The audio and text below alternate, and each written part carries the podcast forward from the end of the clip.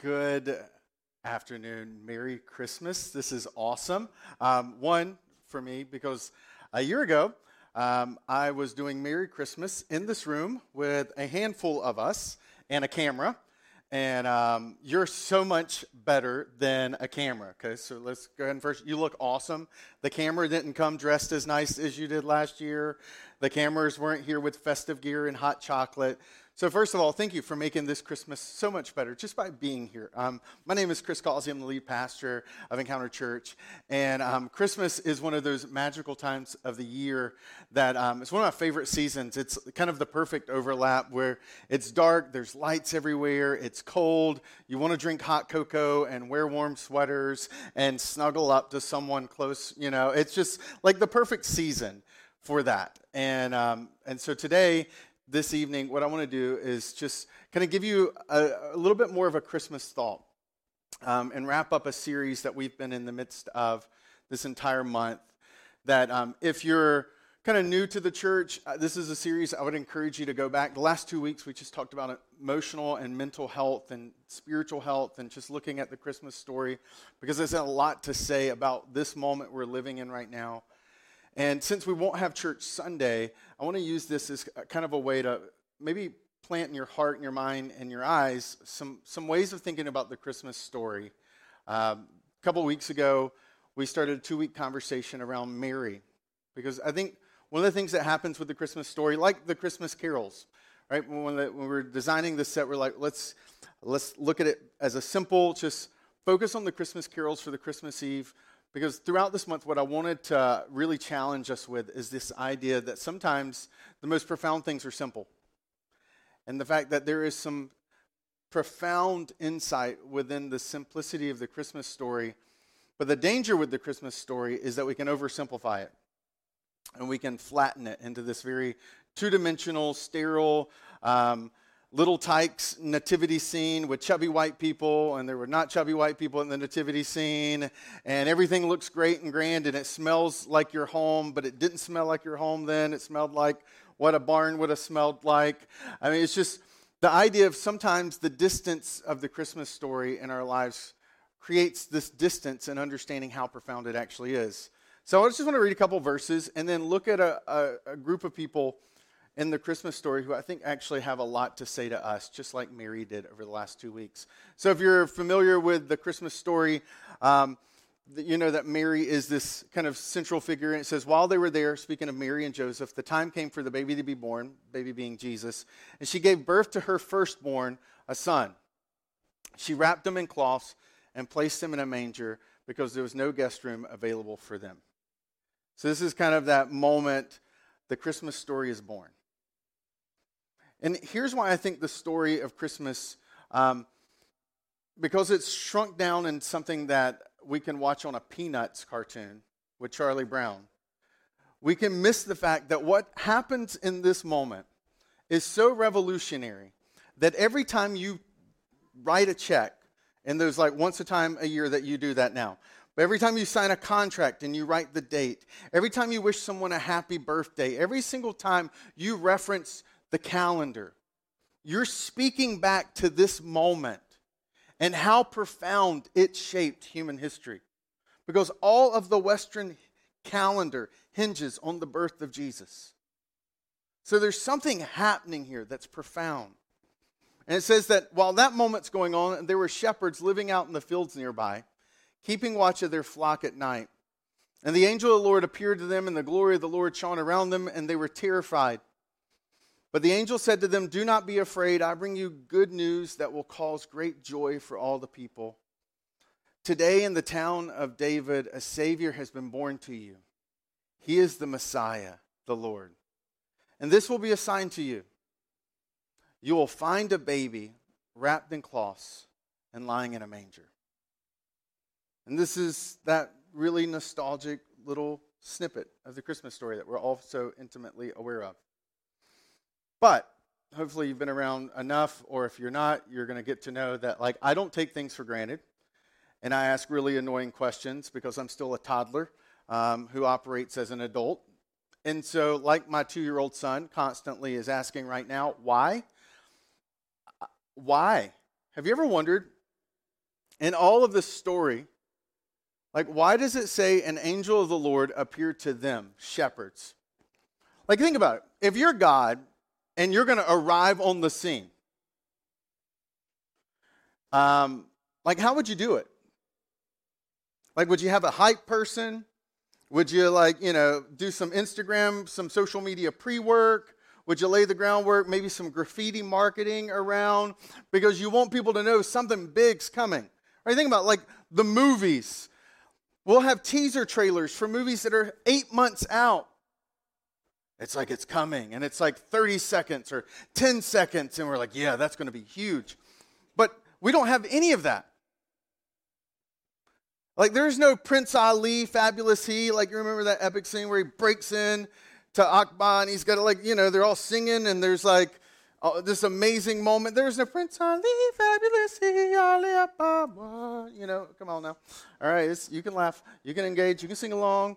Okay, not really. I don't want you to sing along, but you can sing along in your heart, right? So that that's the moment you break in. That's the kind of gravity you have for this kind of thing.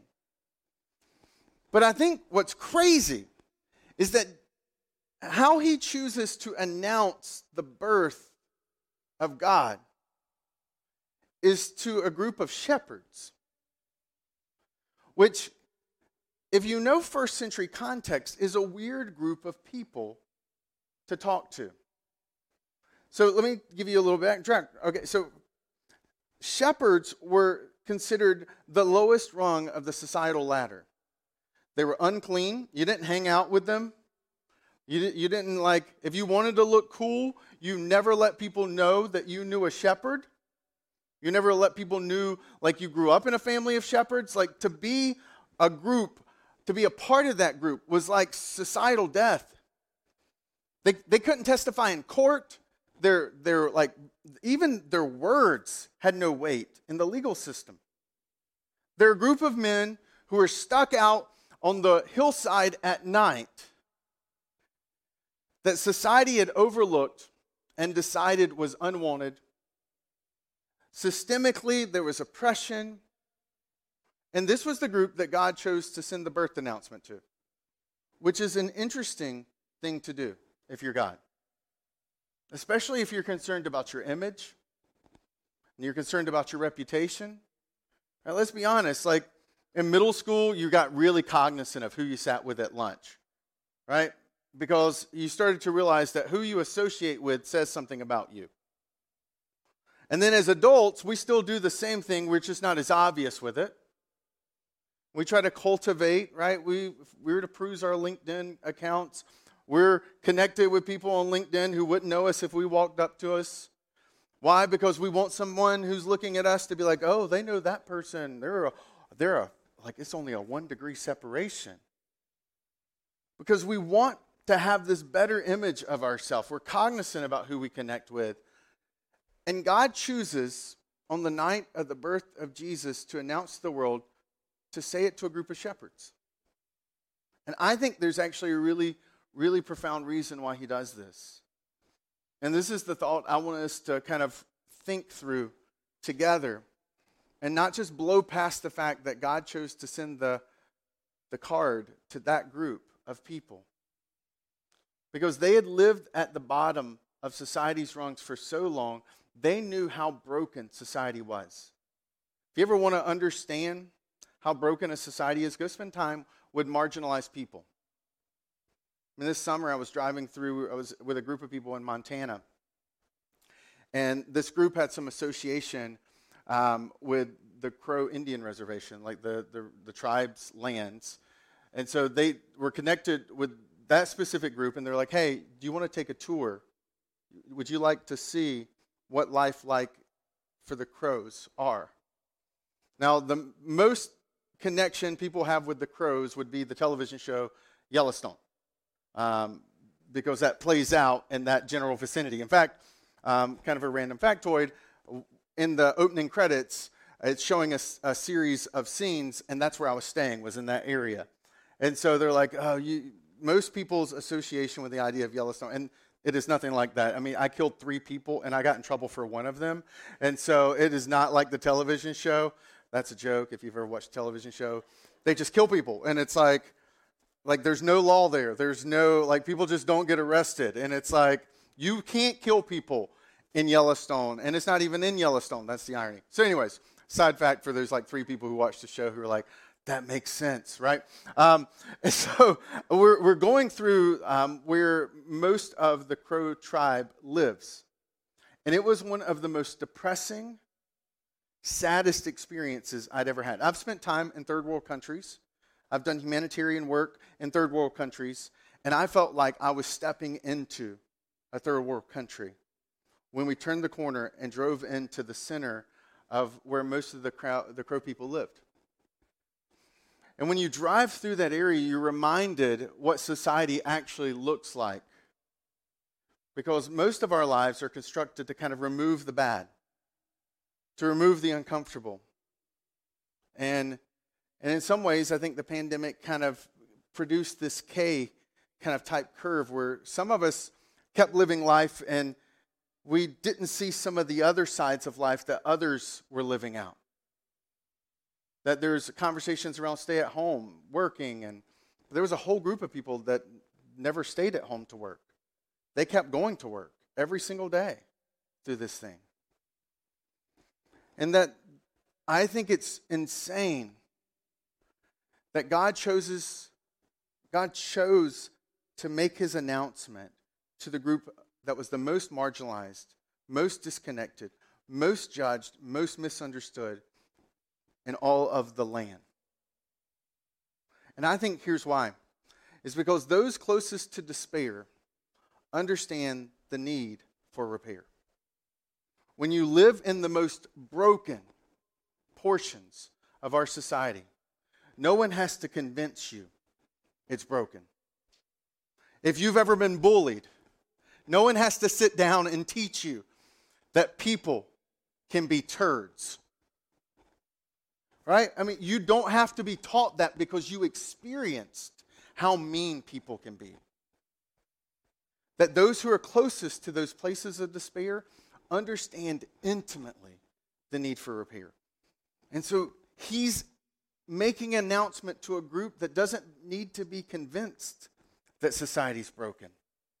They're experiencing it every single day. And I would say that if there's been a gift that the pandemic has given us, it's been for moments, brief moments, over the last two years, we've all had a front row seat to watch this movie play out that we realize is not a movie.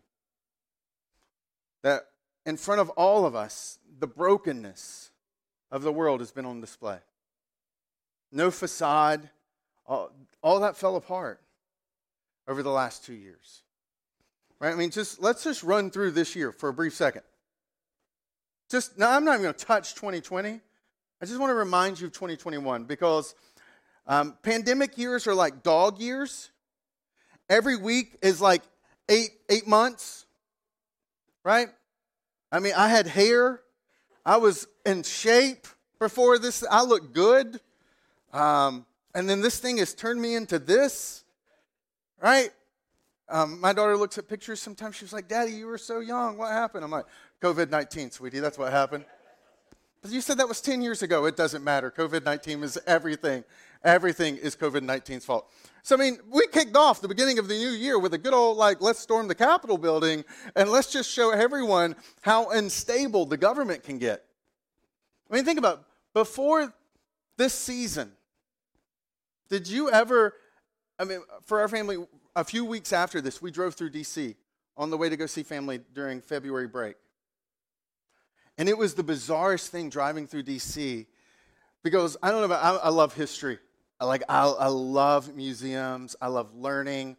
And, and it was eerie driving through our nation's capital, both with the pandemic and how empty it was, and then all of the fencing and armed guards with machine guns.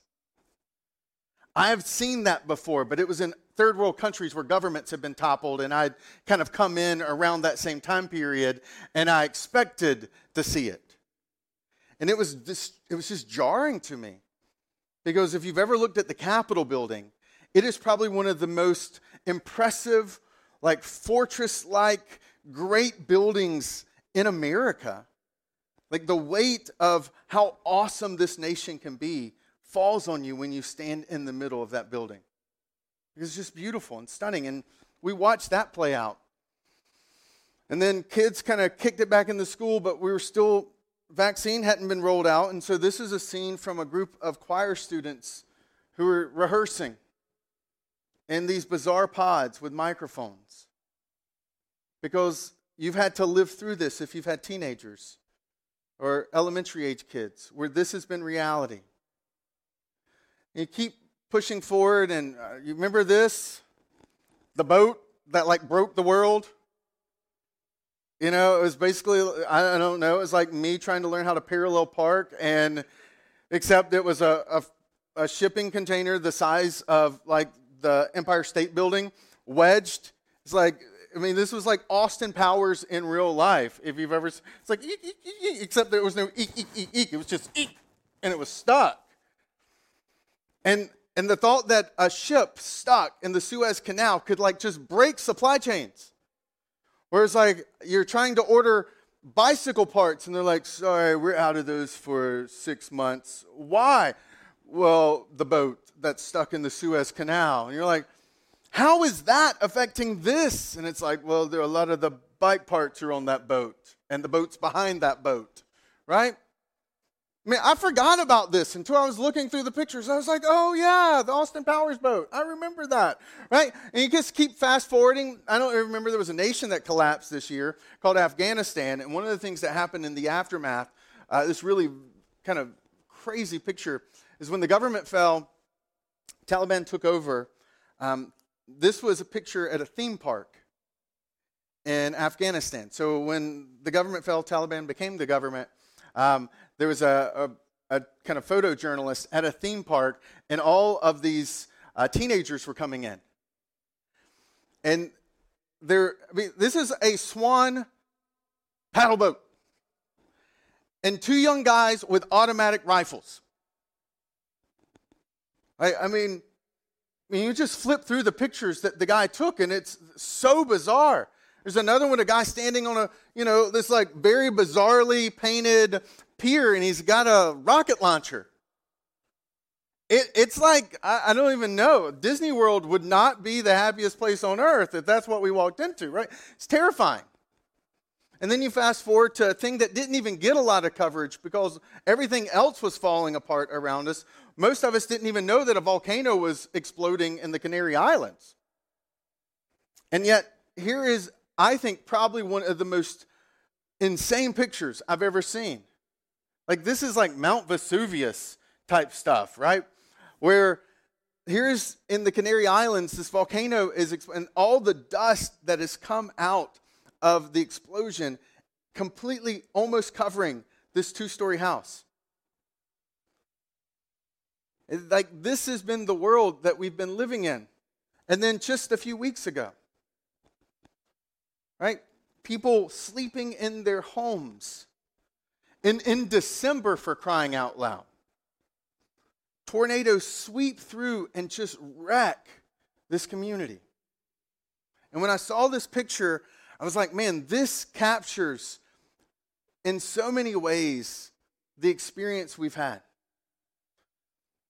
Because all of these are things that have happened that have been beyond our control. If there's anything the pandemic has reminded you and me that's been so so terrifying is it's reminded us how little control we actually have in our life. Here's a person walking down the street in the midst of devastation wearing a mask. Because in the midst of what's visibly caused the destruction, there's still something invisible causing destruction too. And yet, I would say, that simple statement that we looked at with the shepherds is that I think we're all shepherds right now. That we all understand the brokenness. That we all understand, right? That those who are closest to despair understand the need for repair. Which is why, in this moment, while they appearing to the shepherds, he says these words Do not be afraid. I bring you good news that will cause great joy for all the people. So here's a group of people who live with the devastation of life, society. They feel the weight of how broken the world actually is. And angels appear to say, Hey, I know you live a life that frequently reminds you about the bad, but I want to give you the good. This is good news that will lead to great joy, and it's for all the people. Because by showing up to proclaim the good news to the shepherds, God was leading out that this message isn't for some narrow group who have their life together. This isn't for some small group of people who God likes when the rest of all these other people to hell with them. He doesn't like them. This is God showing up saying to the shepherds and through us all that I have news for everybody. That there is no in crowd and out crowd. There is no us and them. There is no Republicans or Democrats. There are no vax and anti vax. This is news that is for everyone, everywhere. Good news, great joy that splits straight down the line. And that, and I love it, will cause great joy. I mean, I don't know about you, but I think that this Christmas we need good news that causes great joy. And for most of us, we need to be reminded that there's good news that causes great joy. And so, what's fascinating is the shepherds were an interesting group of people. They lived in this really bizarre place. They were, on one hand, they were the, the outcast, they were the, the misfit toys right? Kind of thrown out and ignored. But they were also tasked with keeping a system going that was central to the Jewish experience of faith. Because these shepherds were responsible for raising the sheep and the lambs that would be slaughtered in the ceremonial sacrificial system that the Jewish people had that would cover up and, and kind of hide the sin and brokenness of society. So these shepherds lived in these two really unique places. And I think it's because of this interse- intersection of where they live that God chooses to step into their world to proclaim the good news that He's coming to ours. That He wanted them to understand that God was breaking into the world that had broken down. And that Jewish system of sacrifices provided some very theologically clear language for how broken the world was, where all the images I showed you, all the experiences the shepherds had, what the Jewish system demonstrated was these were all the symptoms. They were not the sickness. The world that is out of control, both visible and invisible, it's just symptoms of a deeper sickness that we all experience. Because what made the pandemic the hardest to live with, the most uncontrollable force in our life, is you and me. If I sat down to listen to your story without even knowing you, I could guess that the biggest enemy you've ever had in your life, the one who's come in and thwarted you, from a series of things that you had in front of you or what could be true about you, that the biggest enemy in your life was you. You were your own worst enemy.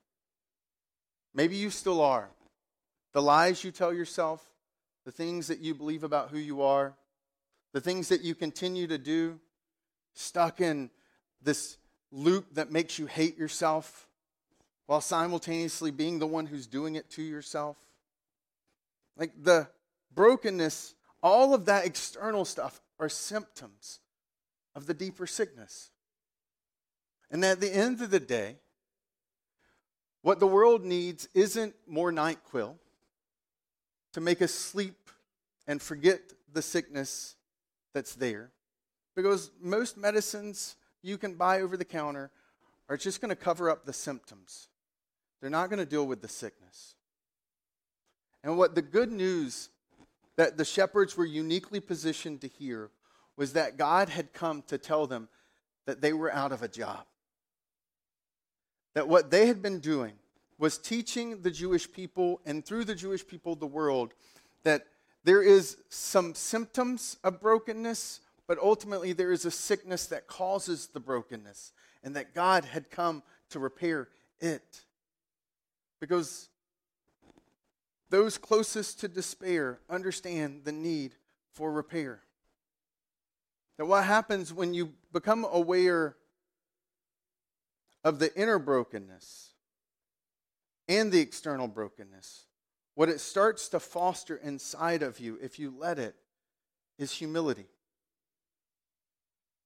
Like, I think there's something freeing about learning how to wave a white flag and realize that you can't control the world around you. And if you're being honest, you barely have control of you, too. Because how many times this year have you had to apologize for not being able to control you?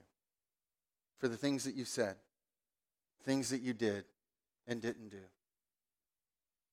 And the good news is that there is repair for you, too. And for me, that's at the heart of the Christmas story.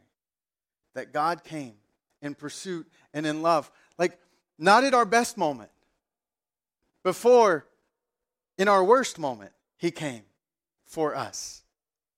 It's this incredible, incredible story of God's love and pursuit for everyone, knowing that He could be the one who brings repair and brings us hope in the midst of despair. Like, that's the joy of the Christmas story is that he came. And that what the last two years has given us is a reminder of the fact that we sit on the front row view of a world that desperately needs repair. And in that moment, if we've been honest, to see the need for repair inside of us too. Now, I think one of the things that's fascinating, I, am I'm, I'm a father of a two year old. And again, he's very much like me because as a two year old, he's already starting to ask why. Um, in fact, my wife this past week sent me a text. She was like, I just explained the water cycle to your son because he kept asking why. And it was basically like, that's your fault because that's what you would do. Um, because this is what I do. I ask why. I'm like, why does this happen? Why does this happen? Why does this happen? And so watching him has been really fun for me because I'm always asking why. And one of the things that really fascinated me was right after he was born. Because you're, you're like staring at this like six pound mass of, you know, few trillion cells that didn't exist nine months before, like did not exist on planet Earth at all, like conceptually. And then somehow in the midst of like, you know, a mixed tape, for those who remember mixed tapes, like throw a little bit of this CD, throw a little bit of this CD. But except that like kids are like mixed tapes that produce whole new CDs. He's the craziest thing ever, right? It's it's not like this is how we do it. You know, you got that in there, and then you got some Boyz II Men. You got that. No, it's like it's a whole different CD. It's like brand new songs that didn't even exist before, and you're like, what are you? And and they like they're functionally they're just leeches. Like require so much time and sleep deprivation and resources, and yet like I'm holding my son and I have this, because I'm a nerd, this really profound insight. I'm like, my son knows that milk exists and he was never told it. Like, you know, like a baby shows up and they're crying, and there's like just a couple reasons they cry when they're like young, and you learn that really quickly. But what's fascinating to me was, you know, sitting there feeding him, I was like, I never sat him down when he was born and said, All right, boy, welcome to the planet. Let me run down a few things that you need to know. All right, we don't like the Yankees. Okay, so you need to know that. That's like number one. Like, I didn't run through a list of things that he's supposed to know. He was born and he intuitively, innately understood. He had a longing for food, so that must exist. And like, I don't know about you, that was like the most mind blowing thing to me. To realize that this little six pound mass who has, I don't even know if he has a, like an awareness of himself yet, But he has an awareness that there's a longing, and that longing, he is confident, points him to something that must be real, that must be true. And I think that what the last two years has done, if you've let it, is produce something inside of you that's been there all along. But because of our lives oftentimes being so comfortable, we don't even notice it's there. Because here's the question I would ask you why, in all of those pictures, did we feel a sadness like it's not supposed to be that way? Why, in the midst of all of those things, did you have something in? Why, why in the midst of a pandemic? Why in death and in sickness? Is something in you crying out, it's not supposed to be this way? I think it's because inside of you, you are made by God for a reason. He created you, you were loved, you were formed, you were forged by Him, and it is deeper than you can fathom on your best and smartest days. And that longing you have for a world that isn't broken, if you're being honest, does not make sense in a world that is nothing but broken and dry. So, like, why do you have that? And it's because the Christmas story is seeking to answer that longing you have for the perfect in the midst of the imperfect. This is the Atacama Desert um, in South America. Um, random factoid because I like pretty much I'm setting you all up to win Jeopardy one day, and you're going to give me some money. Okay, so this is my long play. So, driest non-polar space on planet Earth. All right, so you can just follow that one back in your head, so you can be like beep beep. What is the Atacama Desert? Oh, that's you know, and you just send me a check, and I'm good. So, driest place on planet Earth that's non-polar. Um, we won't get into the reason of that right now, but this is some pictures. So, really beautiful but not a place you want to leave your Nalgene behind when you walk into it, okay? Because you're going to get thirsty and you're going to shrivel up really fast. And what's incredible is that um, in the midst of all the other insanities that happen on planet Earth, uh, this place had a kind of a surge of rainfall. And in the midst of that rainfall, something extraordinary happened in the desert. That turned into that. This is not a Photoshop.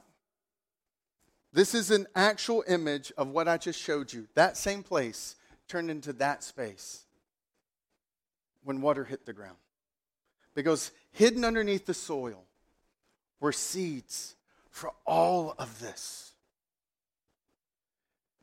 And that the shepherds understood in this context with what they were doing that there was a soul inside of us crying out for repair at the deepest level. And that the beauty of the Christmas story is that you don't have to live in this anymore. That those seeds that sit dormant inside of you of dreams and desires and longings to be loved and understood and belong, that unconditionally, that was meant to be satisfied in Him that shame and that guilt that you carry wasn't meant to be on your shoulders. He came so he could put it on his shoulders so there could be repair. This doesn't have to be your life or my life because we were made for this. This is what you and I long for. This is what you and I cry out for. And it's because this is what you and I were meant for. This is the beauty these are, this is a close up of some of the flowers that you see in that previous picture. Stunning, isn't it? And so when I talk about the Christmas story and the simplicity and the beauty and just the all of that, this is the so what of Christmas. That no matter who you are, no matter what you've done, no matter where you've come from, where you're going, or anything in between, there is good news that causes great joy for all the people. Hope that Jesus broke into our world, our broken world, so that we could experience breakthrough from sin and shame and guilt and condemnation and all the inner lies that fuel all the destructive habits that encase our life.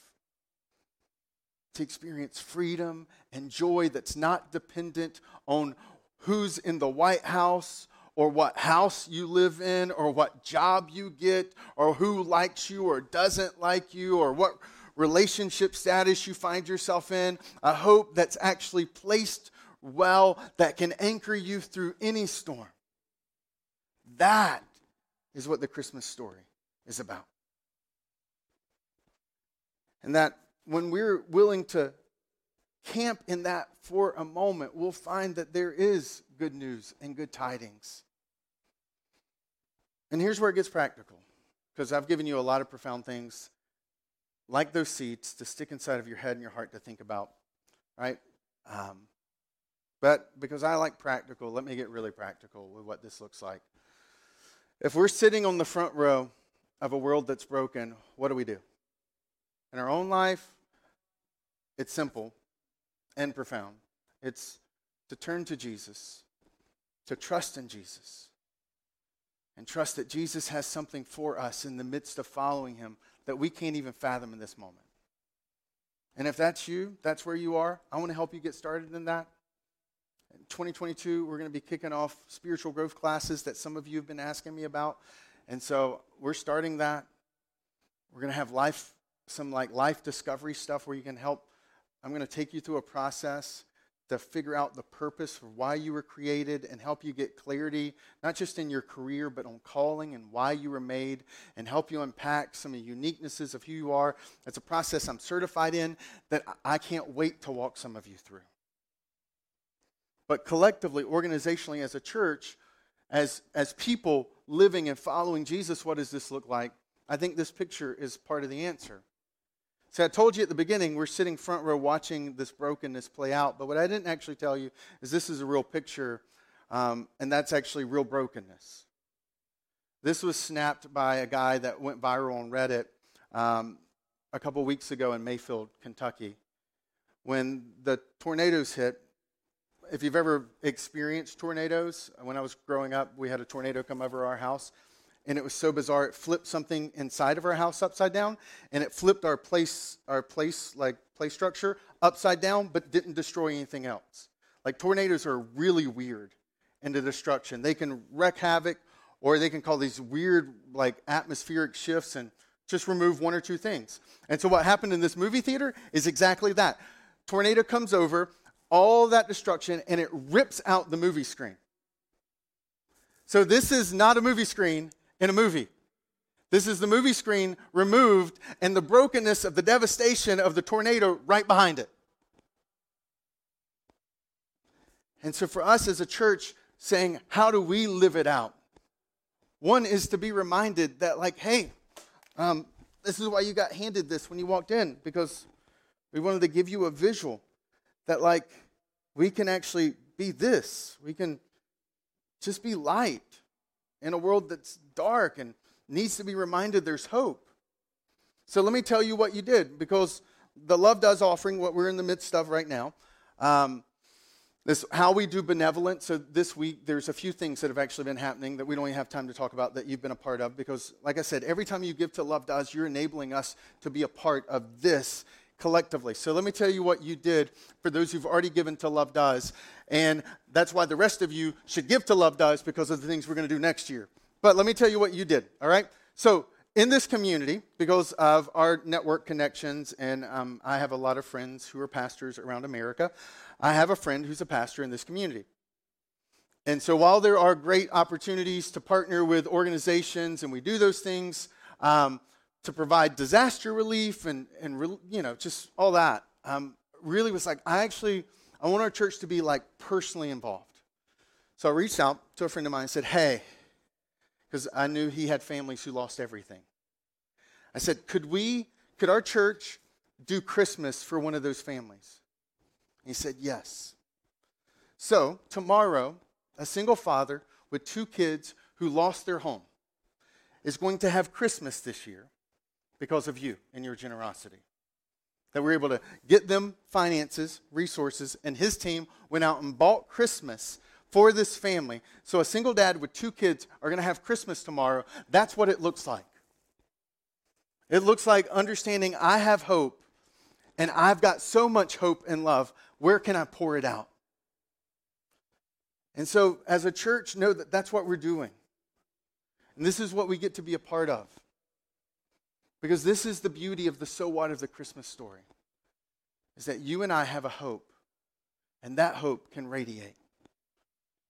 And as a way of just kind of anchoring that, we wanted to close up tonight with a very simple, simple, short song that gave you just a visual.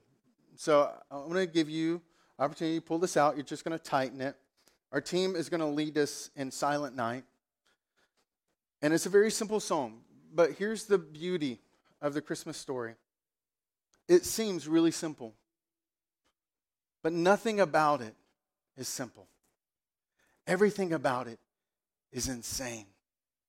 And if the story is true that God came onto this planet to, taste, to chase after you and me, to bring repair from our despair, and then to give us that reminder that light has shined in the darkness, and the darkness didn't overcome it. That I'm not naive to think that, like, you know, th- this room and us with candles are going to change some things.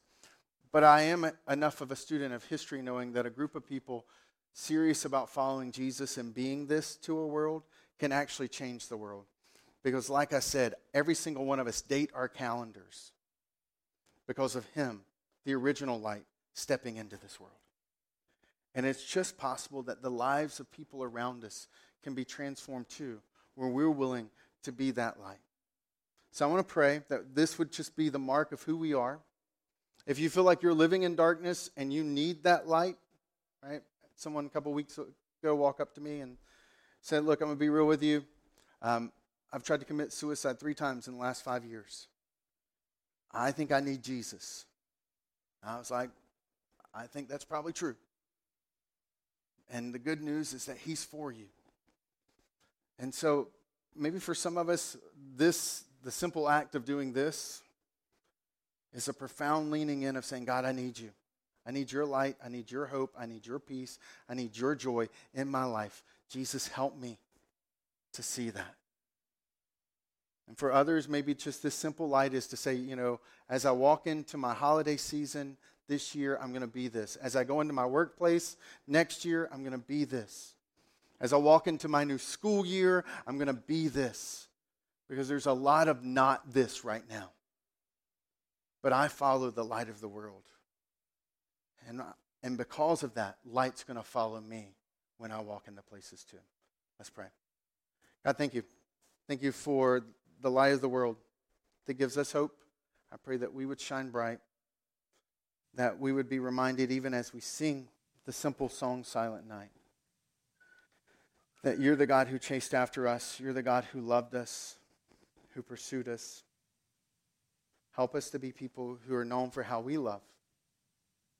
Help us to be people who are known for how we give and how we point people towards you, to the hope that you have, to the peace that you give, to the joy that you give through you, Jesus. And it's in your name I pray.